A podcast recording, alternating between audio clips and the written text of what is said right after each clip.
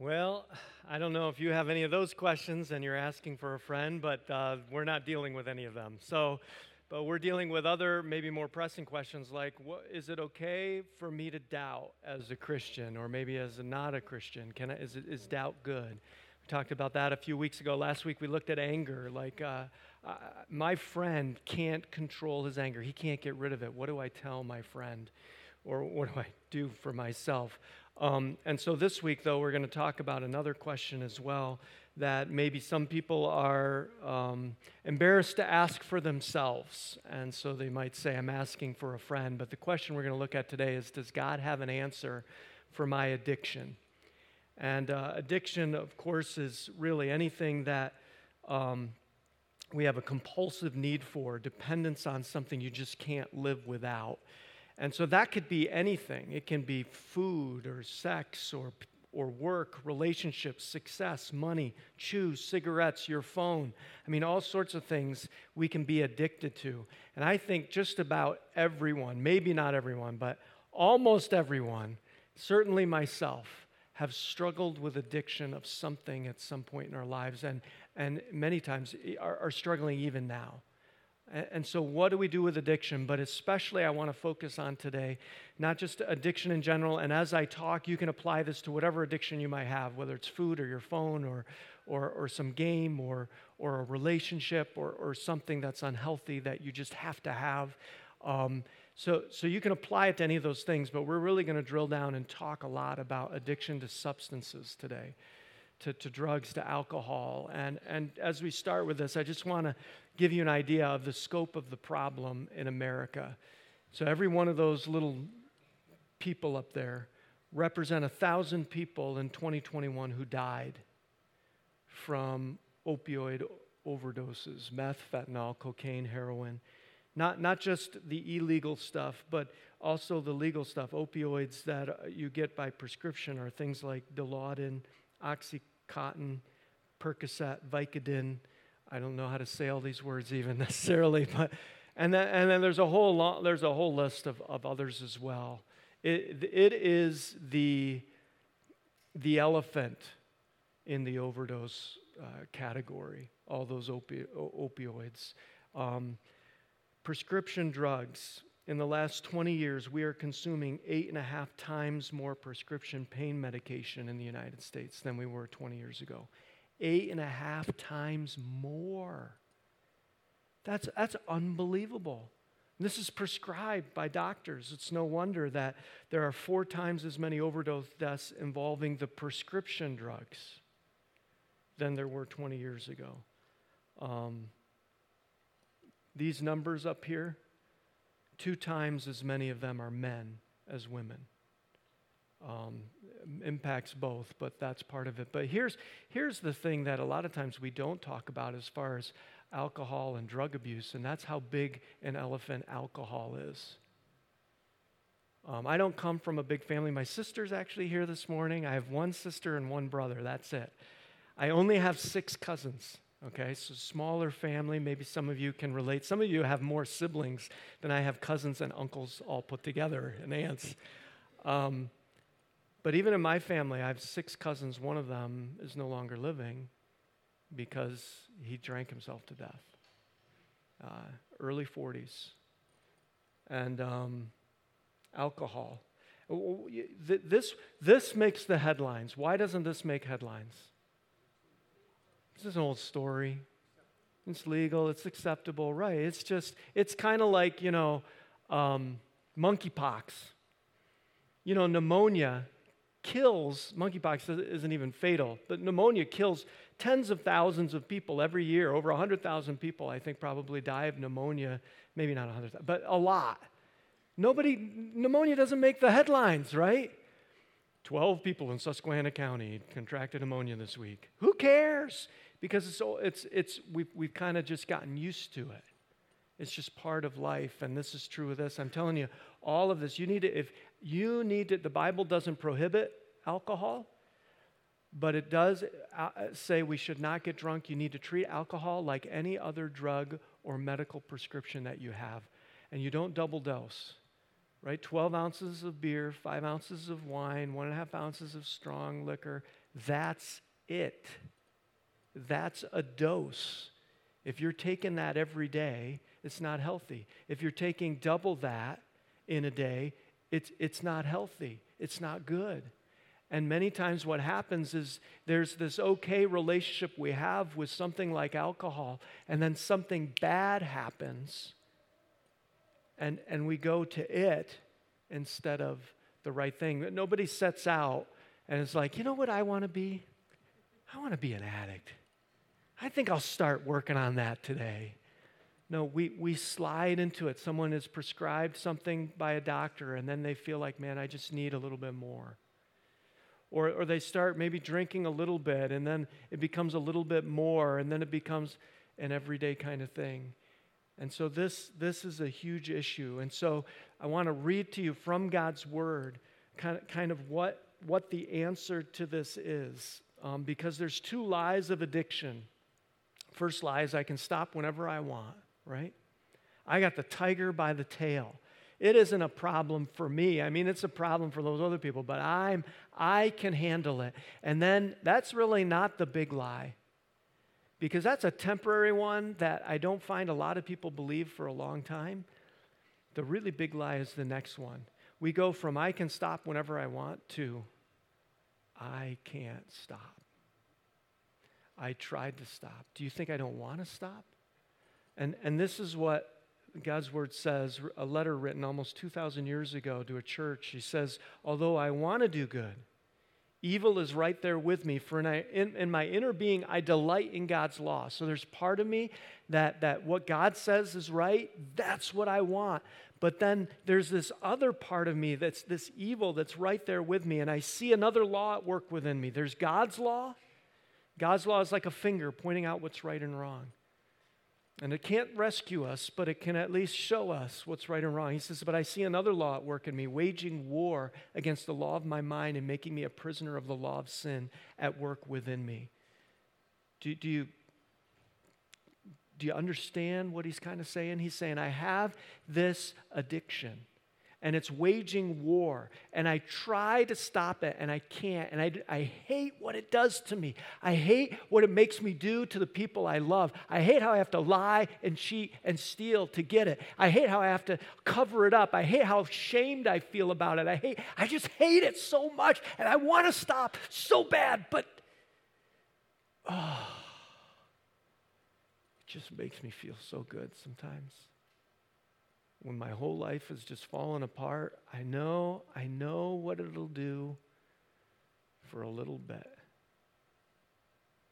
And then I go back into the shame and the guilt and the regret and the hiding and the stress and, and my it's even worse now. And then I go back, right back to it, and it creates this cycle. I thought I had the tiger by the tail, but now I'm in its jaws. And what do I do? Because I've tried, but there is a war going on. He goes on to say this What a wretched man I am. Who will rescue me from this body that is subject to death? He's like, My mind, my mind wants what's right. I, and, but it's at war with my body and my desires, and, and, and I just can't fix it. And here's the first thing I want you to know this morning you're not as trapped as you feel there is a way out. Um, you know, it's one thing if, if one of you were to cause me problems, or, or maybe I'll cause you a problem. Let's do it that way. I'm going to cause Joel problems. I'm going to show up at his door and I'm going to pound on. I'm going to be yelling and screaming. Who will save Joel from me? Well, Joel might be able to save himself from me, honestly. I'm not a really big guy, but assuming I'm, he can call the cops, right? And the cops, whether the state police, whatever, they'll save you from me. But who will save you from you? Who, who, can, who can you call when you're the problem with yourself? And, and that's what these verses are talking about. And he says, you're, you're not, I want you to know you're not as trapped as you feel. This is, this is one, the next verse. He says, Thanks be, who, who, can, who can deliver me? Who can rescue me from this body of sin? Thanks be to God who delivers me through Jesus Christ our Lord. And, and I'm going to have us say this out loud in a little bit, but here's what many of you, if you're watching online or if you're here in the room, this is what you hear when I say this. Want, want, want, want, Jesus Christ, want, want, want, want, want. That's what you hear. And you're like, okay, so get religion. That's how I overcome my addiction. Addiction. Get religion. I've tried religion. You think I haven't tried? Re- I'm in church.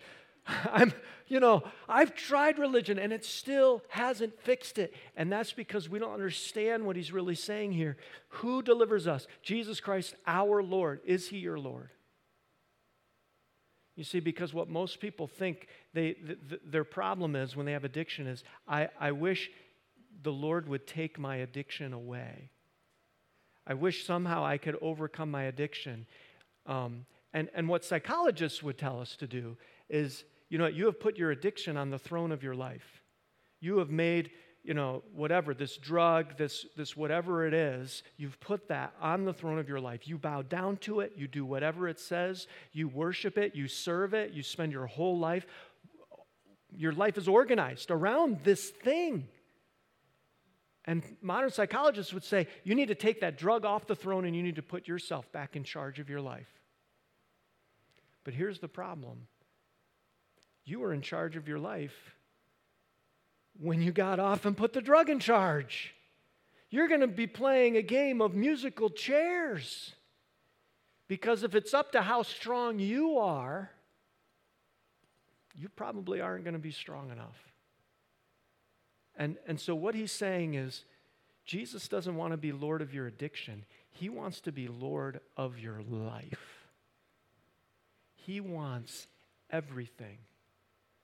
He wants your relationships with other people. He wants your work and work ethic and what you do. He wants your hopes and dreams. He wants your finances. And to, you have to say, everything, I'm going to give it to God. In fact, there's a man who recently has done that. And he says, I don't want you announcing it with the flower yet.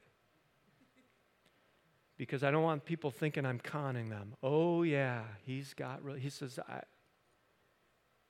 I'm not a good man says, But I'm telling you, I'm telling you, for the first time in my life, I'm a new person. I'm different. And, and God has changed me, and I want people to see that change before we get some flower up here announcing it. Thanks be to God who delivers me through Jesus Christ our Lord. Let's, let's say that together, okay? Thanks be to God who delivers me through Jesus Christ our Lord. Okay, uh, so we're going to say it again. This time, if you don't believe it, just mouth the words. All right? But if you do believe it, I want you to say it with conviction and say it loudly, okay? I might have to back my mic off, all right? Ready? Thanks be to God who delivers me through Jesus Christ our Lord. Do you believe that's true? It actually is true. It's not want, want, want Jesus. It's, it's that we, if you make Jesus your Lord, if you surrender and give your life to Him, not just your addiction, because your addiction isn't your problem. Your addiction is a symptom of a deeper problem in your heart and something else that is a stronghold that, that you need to give over to God. Give it all over to God. And this guy I'm talking to you about, he's like, someone actually came up to me and said, You know, I was talking about this Jesus thing and how he's different. And he says, Are you high? Are you on something right now?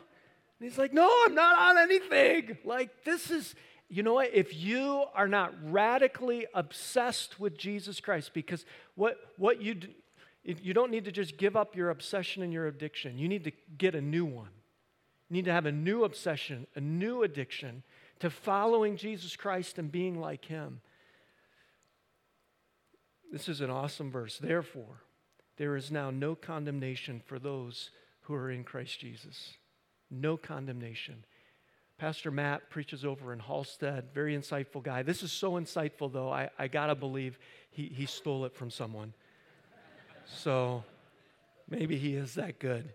Here's what he said He said, Condemnation turns events into identities.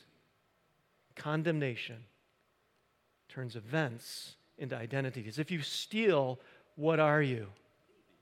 That's your identity, right? You're a thief. Right? If you commit adultery, what are you? You're an adulterer. If you do drugs, what are you? You're an addict. That's your if you're if you drink all the time, what are you?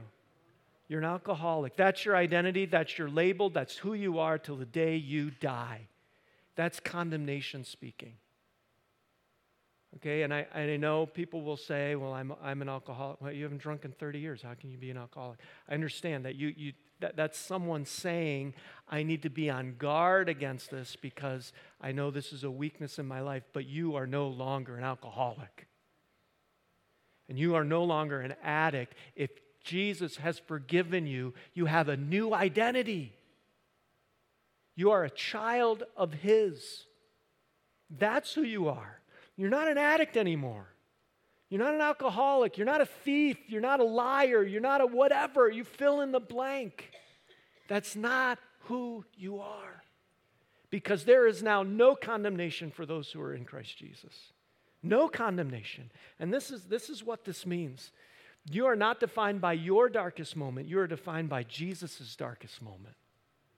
So when he was on the cross, he said, My God, my God, why have you forsaken me? God the Father and God the Holy Spirit, they turned their back on Jesus for the first time in all of the existence of the universe. Jesus was separated from the fellowship and the friendship he had with the Father and the Spirit. He was totally isolated because he was taking our sin. He became sin for us. And he was taking on himself the judgment and hell that we deserve. And that is the defining moment in your life if you have asked Him to forgive you because He has taken your sin and you have His righteousness. And you're not defined by your sin anymore. You're not defined by those things that you hope nobody ever knows or that you wish you never did or that it never comes to light or that's not what defines you. There is now, therefore, no condemnation for those who are in Christ Jesus. You are defined by Jesus and His righteousness and what he experienced in his darkest moment. Because through Jesus Christ, the law of the Spirit who gives life has set you free from the law of sin and death. This is the only way to freedom. It's the only thing that gives you a fighting chance for what the law was powerless to do because it was weakened by the flesh. God did by sending his own son in the likeness of sinful flesh to be a sinful offering. The law is powerless because all the law does is it points out your sin. This is helpful in that, you know, if you don't have the law, then your life is miserable and you don't know why. You know, but the law says, here's why your life is miserable. This is this is sin. Sin corrupts, sin destroys relationships, sin hurts you and others. And, and this is sin, and this is why your life is miserable. Okay, thank you. Now I know my life is why it's miserable, but I can't get out. Because the law, the law, the law is not, not powerful enough. What is powerful enough? Those who live according to the flesh have their mind set on what the flesh desires, but those who live in accordance with the Spirit have their mind set on what the Spirit desires. Again, this is not just a, he doesn't just want your addiction, he wants everything. Everything. I have, I wasn't planning on saying this publicly. I'm going to let you in on a secret. I hope this doesn't wreck someone today. But generally, if someone comes to church, and this is the first time back in church. They haven't been to church in years, maybe decades, maybe ever. And the first time they come to church, they say, Yes, I am surrendering my life. I want Jesus' forgiveness. I'm giving my life to Him. Almost every time I've ever seen that happen, I never see them again. But if someone comes and, as Jesus says, counts the cost, Jesus says, Hey, hey, if you're going to follow me, that's serious. No one sits down and says, I'm going to build a tower without sitting down and saying, Do I have enough money to finish? He says, No, no warlord or no king says, I'm going to attack that other country before they sit down and say, Do I have enough men? Do I have enough, do I have enough uh, manpower? Do I have enough weapons? He says, Before you undertake anything significant, you count the cost. There was a couple who were coming, they asked me to do premarital counseling with them. And uh, so they had come to a service. I gave a gospel presentation about how we can be saved. We need to give God our lives. Afterward, I'm talking to them in counseling, and they're like, We want to do that. I'm like, Do you know what that means? What does it mean? It means everything in your life, you're going you're going to live every area of your life for God, no matter how hard, no matter how much it doesn't make sense, no matter how uncomfortable, you're going to do every give your life, whole life to God, whatever He wants, you're going to do. Yeah, we want to do that. Well, that means you shouldn't have sex before you're married. You need to stop having sex. I know you have two children together, you live together, but you need to, st- that's what God says. And she said, We can do that. And he said, I'm not sure. let's, let's think about this. But they still said they wanted to pray. And I said, You know what? You need to count the costs next week. Come back next week, and I'll pray with you next week. They came back next week, and I says, Are you ready? Now that you've counted the costs, are you ready? No. A month later, are you ready? No. And I began to think, what did I do? like they wanted to pray, but you know, what? it's not about a prayer. What does a prayer matter if deep down you're still on the throne and playing that game of musical chairs? I think it was about three months later, I think he gave me a call. I'm ready. I'm ready. I'm ready to trust him. Anything, anything I'll do for him. That is what this is talking about. Those who live in accordance with the Spirit have their mind set on what the Spirit desires. What does the Spirit desire from you? Is, is that why you get up in the morning? Or is it, man, I'd love to buy that piece of property. Man, I'd love to make that deal. Man, I'd love to buy that, that thing on Amazon. Or I'd love to, I, I, I wish so and so would would notice me and that we could be a couple. Or, you know, what, what is it you desire? Or do you desire, man, what does God want from me today? That's what I desire. And if the spirit of him who raised Jesus from the dead is living in you, he who raised Christ from the dead will also give life to your mortal bodies because of his spirit who lives in you. You need to overcome your addiction. You need the power that is strong enough to raise Jesus Christ from the dead. That's what you need. You don't need like Bob size power, okay? You don't even need Joel size power. All right, you need God. You need Jesus Christ. You need the Holy Spirit who raised Jesus from the dead. And this is the promise. When you surrender your life to Him, the Holy Spirit comes inside of us and gives us a fighting chance, gives you the power. Does He solve everything and take away your desires? No. Take away your desires, you'd no longer be human He says, No, but He's going to give you the power to overcome that. Your addiction is not stronger than Jesus. Your addiction is not stronger. Whatever your addiction is, you need to say that. Maybe we say it out loud right now. Maybe we don't, because you might be ashamed of that. My addiction is stronger than alcohol. My addiction is stronger than meth. My addiction is stronger than, than porn. My addiction is stronger than, than food, than brownies Yes, it is. I'm not sorry, I'm saying it wrong. My Jesus is stronger than brownies. My Jesus is stronger than porn, not my addiction. I've been doing it wrong. All right, Jesus, it's Jesus. Oh. All right. Time to wrap up. A lot of you, uh, I've said this more recently. Um, I used to run. I hate running. I did not run, I probably ran five miles in my life between the ages of 22 and 35. And then I started running at age, yeah, 35. Because there was a man in the church who ran. And I never got better than him, even though he's older than me. It's frustrating. He'd say, I haven't run for four weeks, I'm really out of shape. And he would just go on ahead. I'll see you at the end. um, but uh, I met Terry McCary when I moved down here, and I thought, I want to get to know that man. And, uh, you know, I've been sharing with you what God's Word says. And what I want to share with you now is his story. He wants to share with you his story. This, this is what the Bible says, but if you want to know what does this look like in real life, listen. I was born in Philadelphia to loving parents. My dad, around around the age of five, decided to to move out up into the country. So he bought a small 80-acre farm outside of Springville. And the following year, my parents uh, sent my brother and I back down to Philadelphia to stay with friends. Somehow I was selected to share a bedroom with the older teenage boy. And it was during that period of time that I was sexually abused. And when I returned home after that week, uh, I was really confused, angry. There was shame, guilt. I had no idea how to share what had taken place.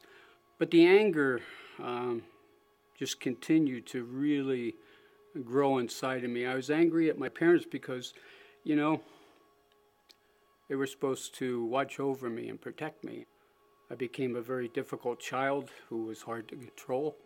My parents drank, so I, I figured at a very young age I could sneak uh, liquor and beer from, from my parents without them even knowing it.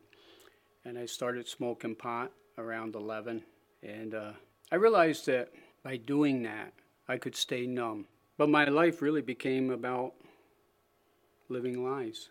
My drug use continued, and I decided to join the Air Force. Uh, I, I joined just to escape my life and how it was. And before I went overseas, I took a 30 day leave of absence. And it was during this period of time in my life that I was introduced to the needle and crystal meth. Probably that decision there was one that really sent my life into spirals. And I traveled throughout Europe. Uh, I was still using but everything was in control at this point in my life. I met my first wife, Lori. I fell in love with her and we got married. Uh, she knew I was using, and it didn't take long before she started using. My tour was up. I was honorably discharged. She still had a year and a half left, had orders for Mountain Home, Idaho, where I contacted someone in Idaho to see if there was speed there. And I was told no. And I made the choice of I was going to walk away from my marriage for a, a bag of speed and a needle. And it didn't take long before I became very ill. I was suffering from hepatitis. And the doctor told me that if I didn't give up my lifestyle, um, I wouldn't be around long. So I had to give up the alcohol and the drugs, the hard drugs. I continued to smoke pot, went back to work, and uh, I maintained that way for probably a good year or so, and then I got slowly back into drinking and the harder drugs. I always uh, figured that my life would end due to accidental suicide, I would call it. Um, drinking, I would leave the bar and I couldn't even hardly walk, and I would drive well over 100 miles an hour, and figured if I lost control, my life would be over. My personal life was totally a train wreck. And My niece hooked me up on a blind date, and that was with Laura, my wife now. We hit it off, and uh, we got married. She had two wonderful boys. Uh, things were going good as far as you know the outward appearance, but inside, uh, you know, dealing with kids, uh, a home, a house, responsibility. Uh, I started using more and more. You know, I was dealing to keep supply my own habit, and uh, she was getting more and more uh, concerned. Uh, one night, you know, we got into one argument, and uh, as far as my rage and my anger, it was kind of like a volcano that erupted. Uh, once it started spewing, I couldn't stop, I couldn't control it. And I began to smash things in our home. I don't know how long it lasted. It lasted quite a while. And we both left, and I came home, and I, for the first time, I, I saw the fallout. And I think for the first time in my life, I realized that I didn't like the monster that I had become. And at that point, I just said, I'd be better off if everybody would be better off if I was not in this world. And I remember going to upstairs to our bedroom and taking the pistol and sitting there on the floor. I decided I was going to end my life. And I couldn't do it. And I thought, what a failure I am. Later on that evening, I made some phone calls. And the next day, I was on my way to Bethany, a rehabilitation center for drugs and alcohol. And you know, it was wanting so bad to change, but not knowing if it was even possible.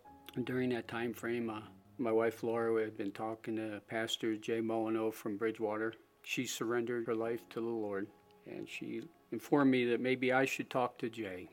And Jay came down to see me. I was surprised because, you know, he didn't even know me. I'm sure he knew my story, and I was thinking, why would someone want to come and talk to, especially a pastor, come and talk to someone like me? But he did, and he led me to the Lord. And I wasn't sure, not, not surrendering and not, not admitting that I was a sinner and that I needed help. I knew that. What I struggled with was just turning my life over to the Lord, you know, to surrender. And he shared the verse in Revelations about, Here I stand knocking at your door. If anyone opens the door, I'll come in and eat with him. And I was hesitant to just throw the door open. And Jay said, If you only open it just a little bit, that's all you need. And I was okay with that. Just open it a little bit because I was so unsure. And so when I left the rehab, I came to Bridgewater because I felt I owed Jay that much. And uh, when I walked through the door, him and his wife stood there. He just uh, he just grabbed a hold of me and gave me a bear hug. I think my feet came up off the floor. And as I w- walked in, the warm and friendly greeting from the people of the church just blew me away. Never expected that. But I still had a lot of struggles in my life. I still struggle with anger, still struggle with dealing with my feelings. And I just figured that's the way it's always going to be. I'm never going to get rid of my anger. And uh, over time, you know, going through Celebrate Recovery, Celebrate Recovery actually put me on the road to of healing. Scripture says that if I'm not willing to forgive, God won't forgive me the unforgiveness, the bitterness, and the anger inside of me was really destroying everything around me. And I'll be honest, I didn't want to forgive. I had no desire to forgive the man who abused me. But as I spent time in recovery, I began to realize that I was no better off than the people that abused me. I was no different. People that I had hurt, I didn't care how bad I, badly I hurt them, how it was going to impact them, how it may have altered their lives. I didn't care. Christ took everything, all my sin, and took it to the cross. He showered me with His grace, His love, and His mercy. And for me to be like Him, I had to do the same. And I truly did forgive the man who abused me, and it was like a ton of, of weight lifted off my shoulders. As I began to um, do these things, healing started to, to happen more and more. Anger started to dissolve more and more. I no longer want to be in control. I still find myself trying to take control at times. And I can say now that I'm more committed, more in love with my wife now than the day we got married. Been some struggles, but stayed committed in our in our love and our relationship with the Lord, and uh, finally put all my past behind me to deal with my past, to accept my past, and now I'm looking forward to. Uh, what God has in store for me now.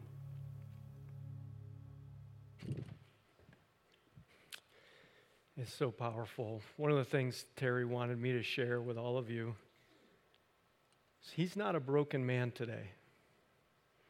Uh, he lives a life full of joy and hope. And he said, That's not who I am today. He's been sober over 30 years. Um, He even said this He said, I used to never display emotion, thinking it was weakness, but I'm free of that too. and he's willing to sit down and talk to anyone. Um, I'm going to give you a chance to talk to someone. If you're online, there's going to be a thing you can raise your hand and talk to someone uh, online in a, in a chat. Um, going to have some people come forward with these yellow cards and just stand in the front as we sing the closing song. They're, they're willing to talk to you, pray to you about anything. It doesn't have to be addiction. Whatever's going on in your life, maybe, maybe addiction isn't your problem, but you've realized I've never really surrendered. And maybe today I'm willing to open that door just a crack and let Jesus in. Um, one of the great things I think about Terry's story, when I started running with him all those years ago, I didn't know a lot of this because a lot of this hadn't happened yet. He's free from his addiction, but then little by little, anger, forgiveness, like little by little, God, God began working in these other areas as well. And I think some of that is a kindness and a mercy from him. If we could see all of our problems all at once, it would be overwhelming but he leads us step by step. And so often someone thinks 90% of my problem is my addiction, but you take that away, and then God reveals, no, no, no, there's something else. You have another step, and I'm going to walk with you together through this, and little by little, so that the Terry that stands before you today is unrecognizable from the Terry of, of 30 years ago, from the Terry of 20 years ago.